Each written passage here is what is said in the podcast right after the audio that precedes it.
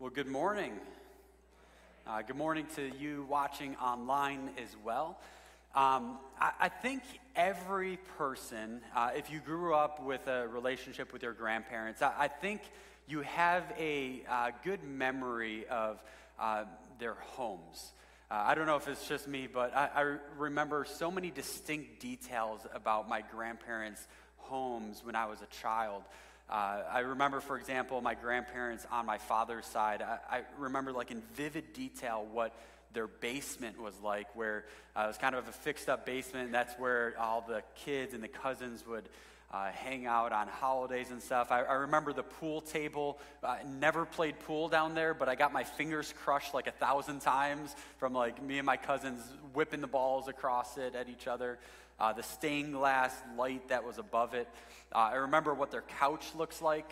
Uh, one time I, I sat on a piece of pizza that was on a plate that was on their couch. I just sat on it for a, a picture. That was awesome. Um, I, I, remember what their, uh, their uh, the kitchen looked like, and right where I was when I asked my grandma if I could have a stick of butter to eat. And she said no, surprisingly, but she did compromise and she gave me a spoonful of butter. Uh, I, I, remember my other grandparents' house on my mom's side. They lived in Florida when I was young and uh, right outside Daytona. And I, I, remember like every room of that house. I remember the sunroom where I would try to catch lizards unsuccessfully most of the time. Uh, I remember their front porch, just like every little uh, detail of that house. And uh, there's one thing uh, that I remember very clearly about uh, my grandparents' house in Florida is this little sign that they had above their TV that uh, asked the question. Uh, it said, "If Jesus was in the room, would he watch this program with you?" Uh, what a thought-provoking question. As a kid, it was really convicting. Uh, I remember always thinking, like, there's no way Jesus would watch this with me. Because as a kid, my understanding of Jesus was mainly centered on rules.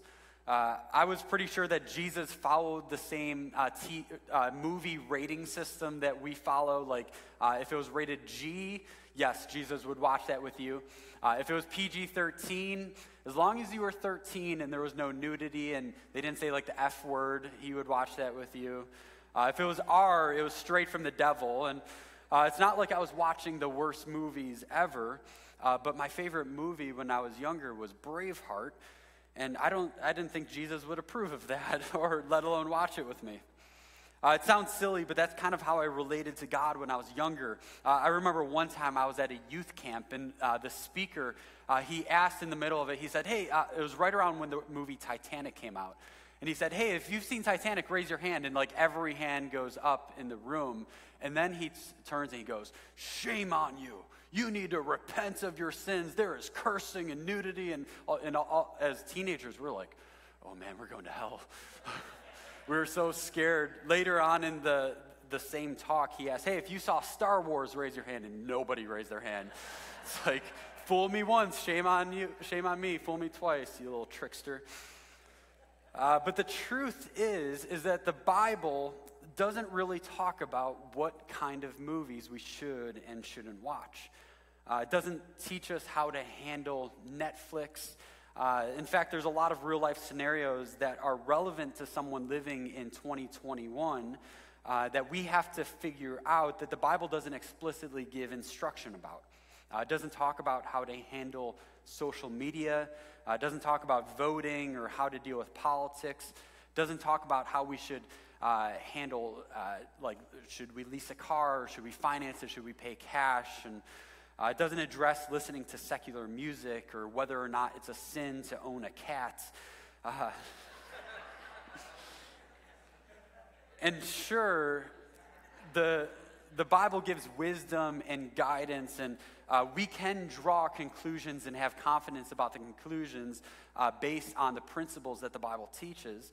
Uh, but when I was young in my faith and immature in my faith, I viewed this book, the Bible, as a rule book. And that's, that's what I thought the purpose of this book was. And my view of God was that God was the rule maker and the rule keeper.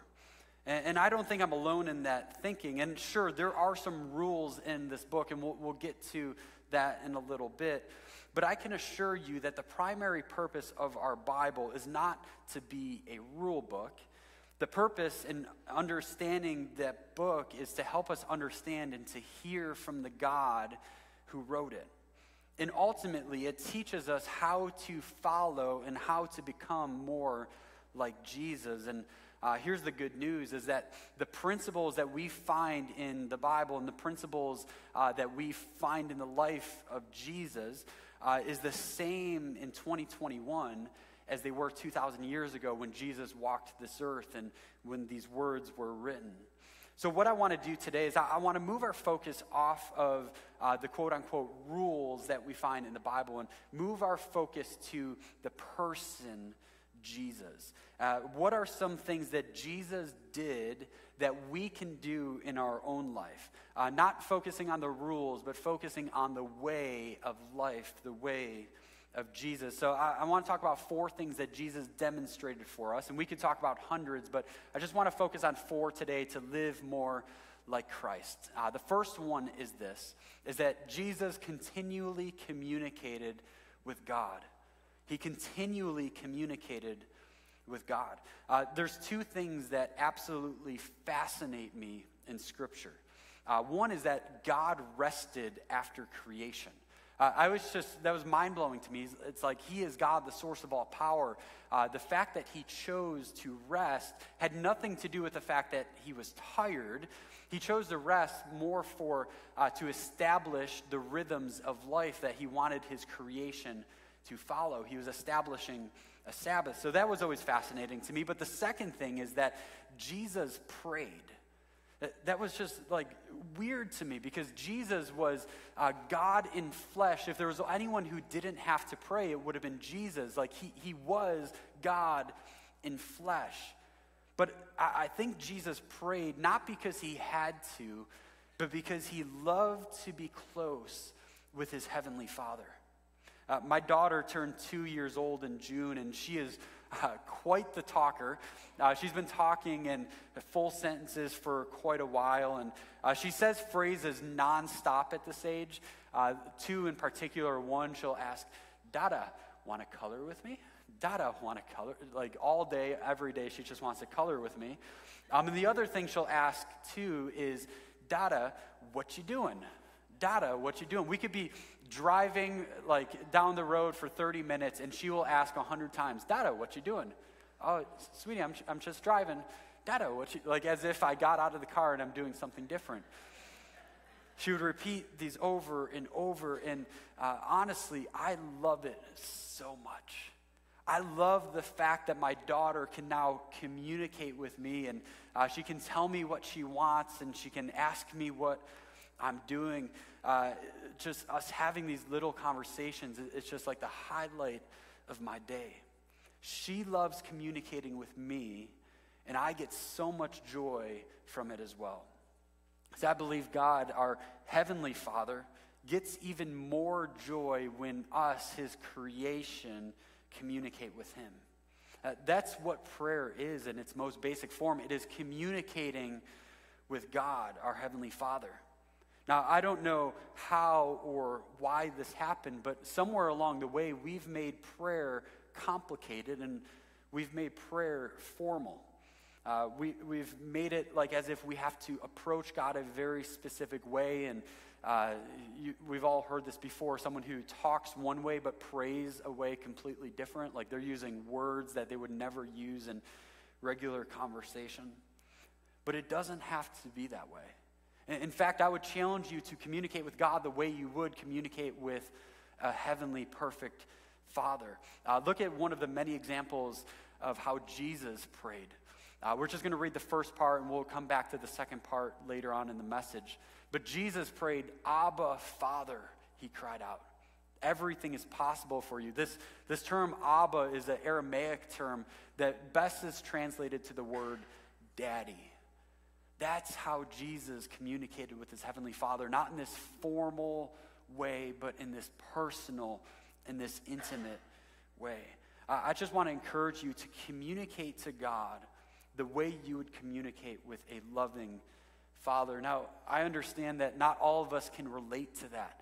Uh, not everyone in this room had a loving father uh, as a child. Maybe uh, your, your relationship with your father is estranged, or you just grew up never knowing your father. My encouragement to you is uh, to communicate even more, to communicate on, on a more regular basis. The more time you spend talking to God, the closer you'll get and the more you will learn to trust Him over time. So the first thing Jesus did was he communicated regularly with God. The second thing is is Jesus acknowledged the significance of the Holy Spirit. He acknowledged the significance of the Holy Spirit. Look what Jesus said in John chapter 14. Jesus says, I will ask the Father, and he will give you another advocate who will never leave you. He is the Holy Spirit who leads into all truth. But when the Father sends the advocate as my representative, that is the Holy Spirit, he will teach you everything and remind you of everything I have told you. Uh, I told you a few weeks ago that I've gotten really into road cycling this past year. Uh, I've been riding for probably eight years, and uh, I bought a decent bike about five years ago. But this past year, my brother in law, he bought a good bike as well. And we've been riding a lot, the two of us. And we joined uh, this group that rides um, on a regular basis every single week. Uh, we'll join for one or two rides during the week. And this past Wednesday, we did a group ride through Clarence. Uh, and in a group ride, what you do is you ride in a single file line called a pace line. Uh, I know I've aggravated some of you on the road before because we're like a little bit into the lane. Uh, but we ride into, in a single file line. And the purpose of doing it that way is the person who's in the very front does the majority of the work, and everyone behind the front person does less work. In fact, when you're draft, it's called drafting. When you're drafting someone behind you, you actually have to, uh, you only have to do 30, uh, you, you have to do 30% less power than the person who's in the very front. So you, you are trying 30% less harder to keep the same speed. It, it's amazing how it works and how much faster and how much farther you can gr- go in a group. Uh, so this past Wednesday, and by the way, what you do is the person who's in the very front, you, you stay in the front for a mile or two, and then you rotate to the back of the line, and you just keep taking turns. Who is going to take the brunt of the wind? Um, so this past Wednesday, we, we set out for a ride through Clarence, um, and I ended up second in line, which I do not like being like having to lead that early because I'm still trying to figure out what pace everybody's comfortable with. Because sometimes you go on a slower ride, sometimes you go with really strong riders. Um, and so we, we set off. I'm second in line. The person who's in the front is a very experienced and fast rider. We're riding anywhere from 23 to 25 miles an hour on this part of the bike ride. So I'm second in line, and I'm like, oh, oh boy. Like, he is setting the bar really high, and I don't want to be the person that slows down the group. So, as soon as he rotates to the back of the line, I'm like, all right, I'm, I'm going to keep up with this pace. So, I, I start going as hard as I can. I keep that pace of 23 to 25 miles an hour for my two miles. And as soon as I rotate to the back of the line, I look down at my watch that shows my heart rate, and it was 197. I, I, mean, that's, that's around what my max heart rate is, and that's okay, but not in the first five miles of a long bike ride. Like, I, I know I'm in trouble at this point, so I, I know if I want to finish this ride, I just have to, I have to stop pedaling for a minute, let my heart rate catch up, and then I'll, I'll just finish the ride on my own. Because by time I, I, my heart rate lowered to something that's more reasonable, the rest of the group was a good 300 yards in front of me. But all of a sudden, I realized my brother in law, who, who happens to be one of the, the strongest riders in the group, he turns around, he comes back to me. He said, Brian, get behind me. Uh, like, you can draft me, we'll catch up. And over the next 20 minutes or so, we slowly catch up to the group in front of us. But that was only possible because my brother in law uh, let me draft behind him. See, drafting is something that you cannot see but you can feel it, you can experience it, and you can benefit from it. He created this invisible force so that I could go faster while also recovering my heart and that I would not be left behind. That is kind of like what the Holy Spirit does for a Christian. Now, the wind is not a perfect metaphor. In fact, there is no perfect metaphor for the Holy Spirit. But I hope it can help us understand just how the Holy Spirit can work in our lives. Uh, before Jesus left his disciples, he promised them, and the promise extends to all Christians, that the Holy Spirit will come and live in the heart of every Christian. The Holy Spirit will do things like guide us and uh, convict us and help us and provide wisdom and direction. Uh, he'll pray for us and he'll comfort us when we need comfort. See, although we don't see the Holy Spirit, we can feel him, we can experience him, and we can benefit from him. Uh, I've heard people say this before, and maybe you've thought this yourself, that it must have been so easy for the disciples to, to live a God honoring life. Like they had Jesus walking beside them, they were learning from Jesus himself. It must have been so easy for them. But look at what Jesus told his disciples before he left in John 16. He, Jesus to them, he says, But in fact, it is best for you that I go away. Because if I don't, the advocate won't, won't come. If I do go away, then I will send him to you. Paraphrase the Holy Spirit within you is better than Jesus beside you.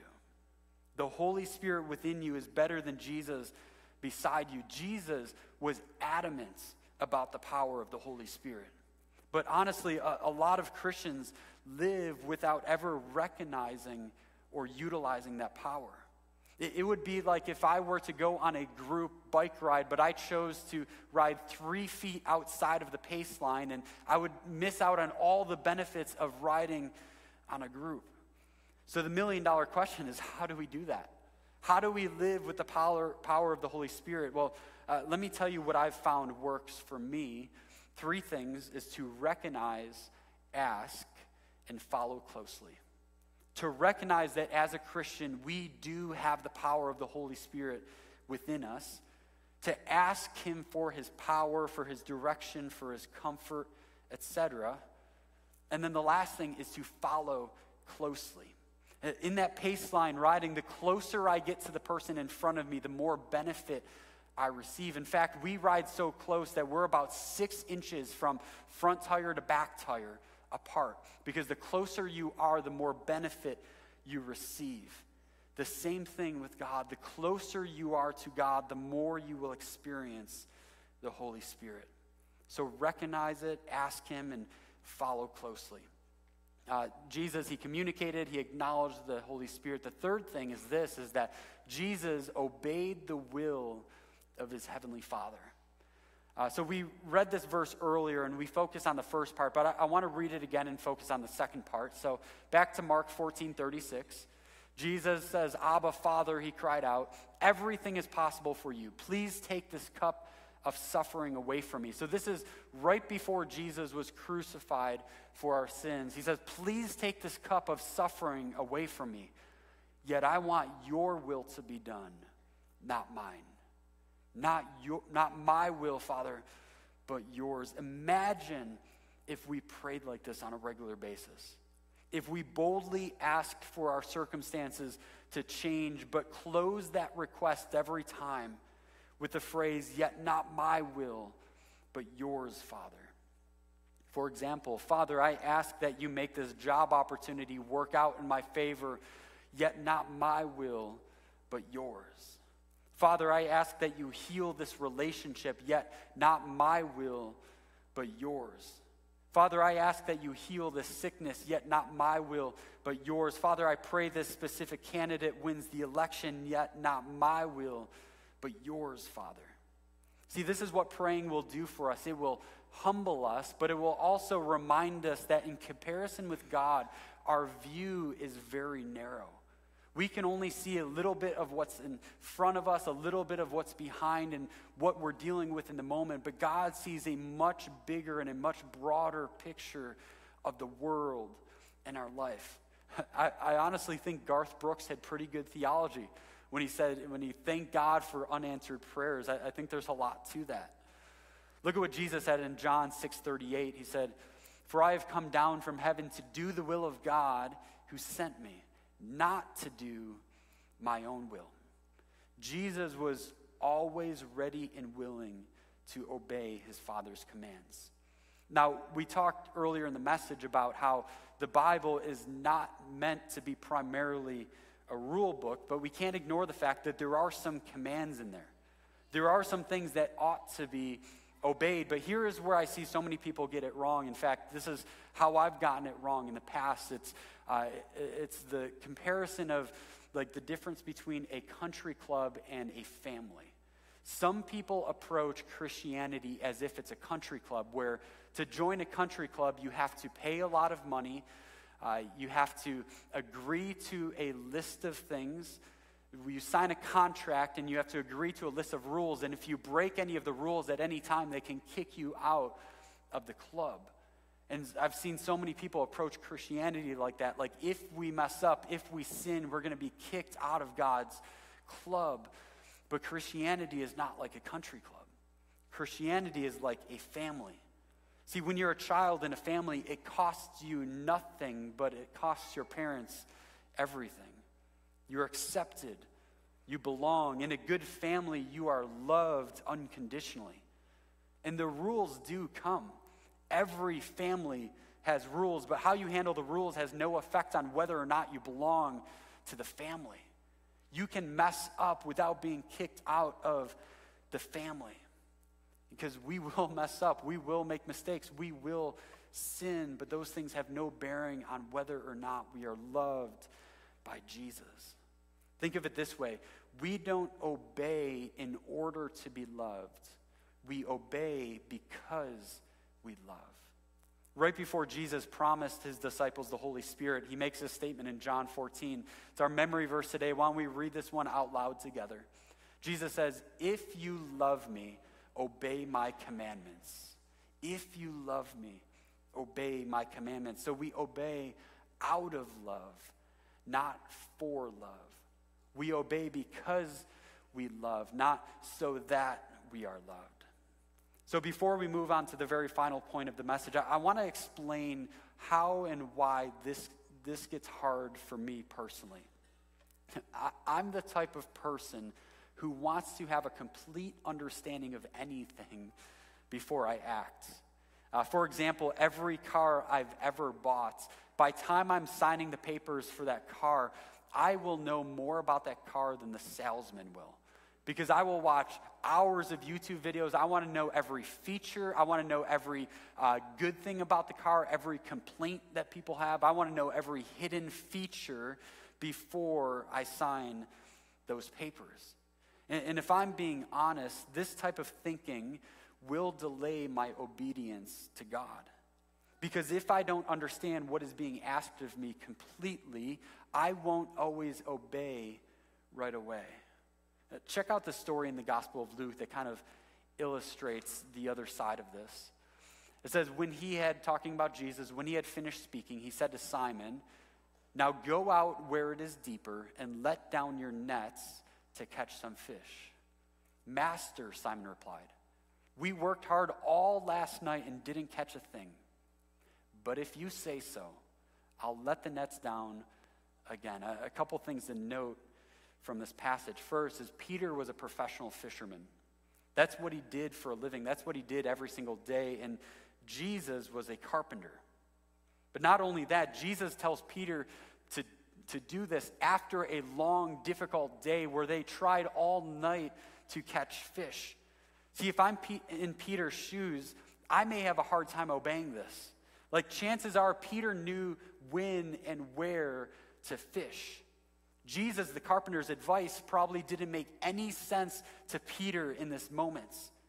But Peter, although the request made little or no sense to him, although he didn't fully understand what was being asked, he obeyed anyways.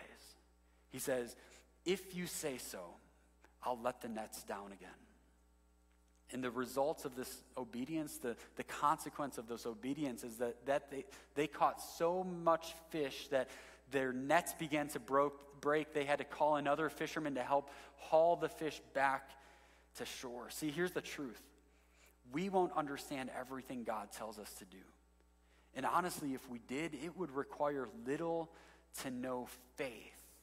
And the Christian life requires and is based on faith. Look at this definition in Hebrews 11:1. 1. It says, "Now faith is confidence in what we hope for and assurance about what we do not see." It's not a matter eh, whether or not we see it is not or ever the issue. Obedience is the issue. So the question is will we obey when we don't understand? Uh, I love what Craig Groeschel famously said. He said, Obedience is our responsibility, but the outcome is God's. So Jesus, he communicated continually with God, he acknowledged the Holy Spirit, he obeyed the will of his heavenly Father. And the fourth thing is this is that he reached out to those considered hopeless and sinners. He reached out to those considered hopeless and sinners. Um, there's this prevalent thought, and maybe you felt this way before, maybe you feel this way now, that we have to clean up our lives before we can have a relationship with God. Uh, I can't tell you how many times I've heard things said like uh, maybe if I invite someone to church, they'll say something like, I can't go to church. The place will burn down if I go to church. Or maybe you felt like you can't get baptized because there's still some things you need to figure out and uh, you need to clean up your life a little bit. Uh, maybe you've thought Jesus would not want, Jesus would never want anything to do with someone like me. If only you knew the things that I've done, you would understand that Jesus wouldn't want anything to do with me. Let me try to explain the type of person that Jesus spent the majority of his time with early in Jesus' ministry, he was choosing his disciples who would be the ones that would follow and minister alongside of him. Jesus chose the unqualified, he chose the hopeless and the sinners to follow him. One of which was a man named Matthew, who was a tax collector. Now, it's kind of hard for us to understand uh, in our culture just how tax collectors were viewed 2,000 years ago, but tax collectors were kind of the epitome of evil. They openly stole from their own people. Uh, the only people that liked tax collectors were other tax collectors and Caesar, who was the benefit of the taxes. But they openly stole with no shame from their own people, and they had the authority to do so. Tax collectors were universally despised by the people. They were a member of the elites, but they were universally despised, but not to Jesus. So Jesus called Matthew to follow him. Look at this in Mark 2:15. It says later Levi or another name for Matthew invited Jesus and his disciples to his home as dinner guests. Along with many tax collectors and other disreputable sinners, there were many people of this kind among Jesus' followers. See, Jesus was attracted to sinners, and sinners were attracted to Jesus. You want to know what type of reputation Jesus had amongst those who didn't truly know Jesus? Look at this reputation.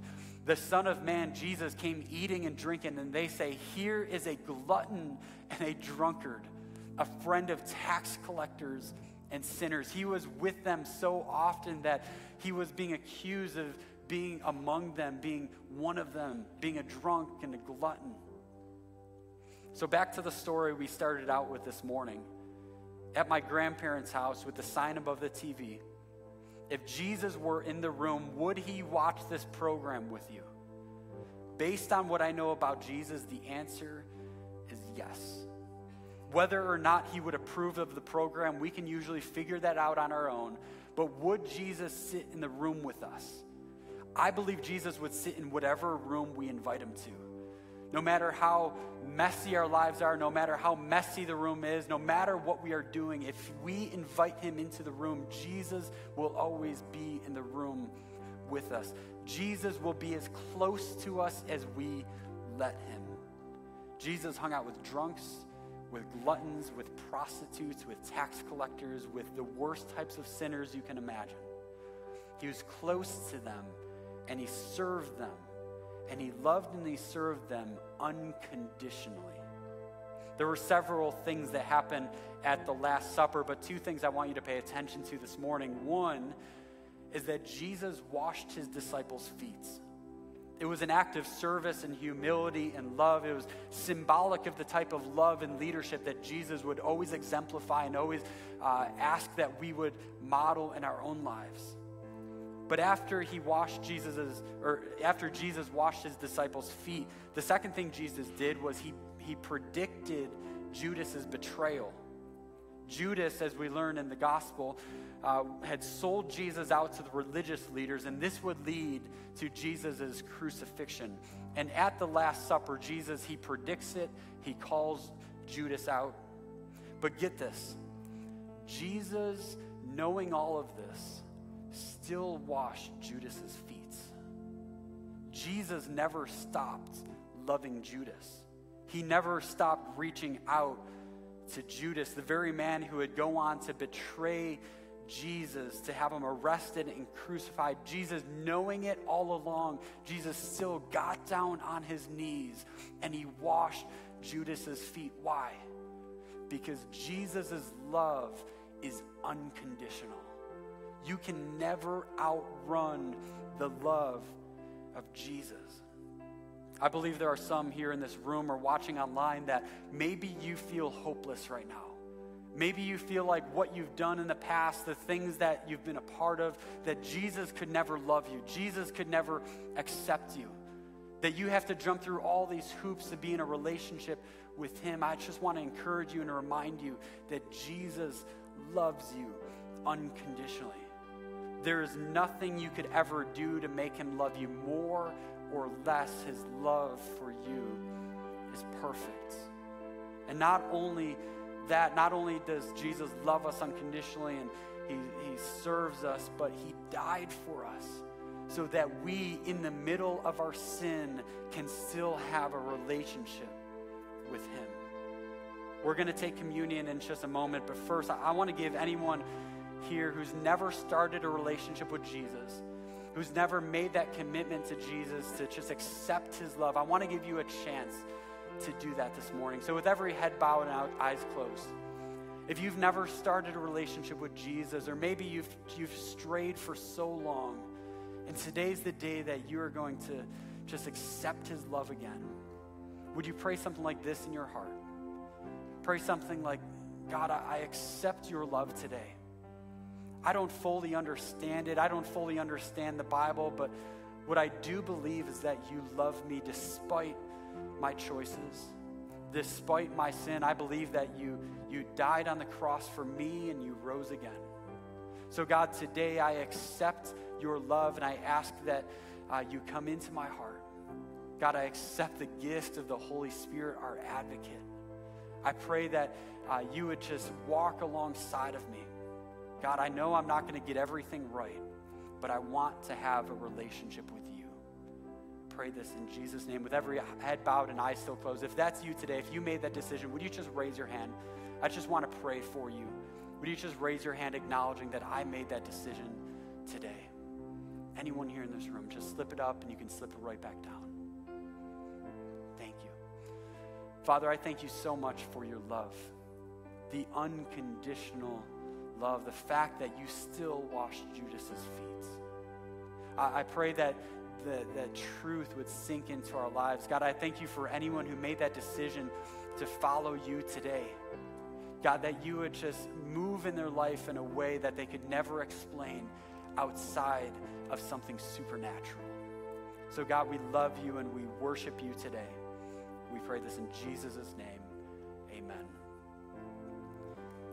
So we're going to take communion. Uh, when you came in, you should have received one of the communion cups. There's a little uh, wafer on the top part. If you would take that out. So Jesus, after washing his disciples' feet, uh, he broke bread and he said, This represents my body, which will be broken for you. Take and eat this in remembrance of me. You can take the bread.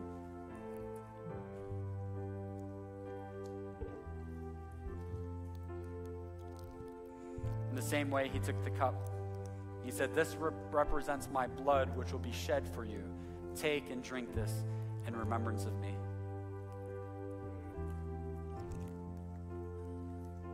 Would you stand with us as we continue to worship this morning?